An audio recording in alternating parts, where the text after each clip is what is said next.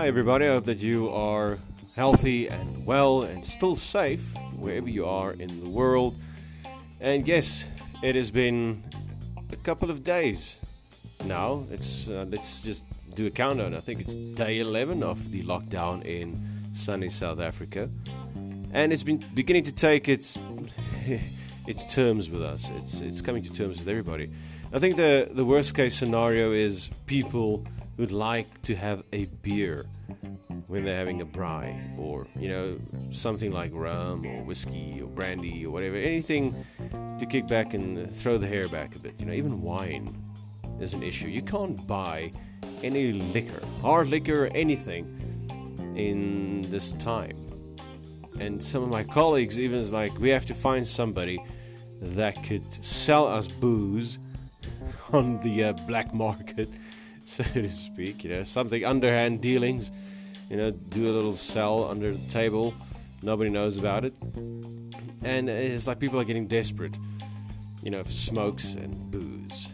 Me on the other end, I'm fine. You know, I'm just resting up at home, coming when I have to work, which is every day, and we just push through for the rest of this time.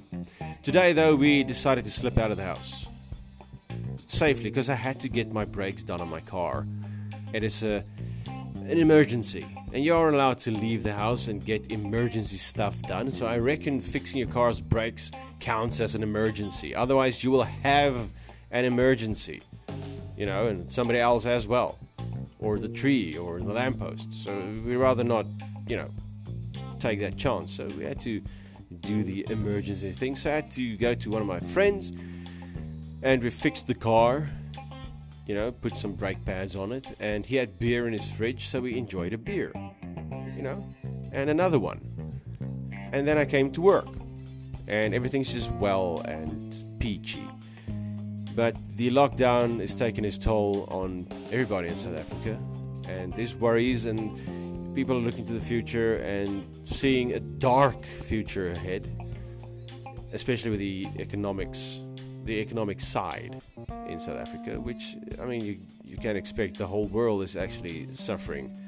Some are a bit stronger economically than South Africa, but we hope that this thing will blow over soon and that we can thrive again.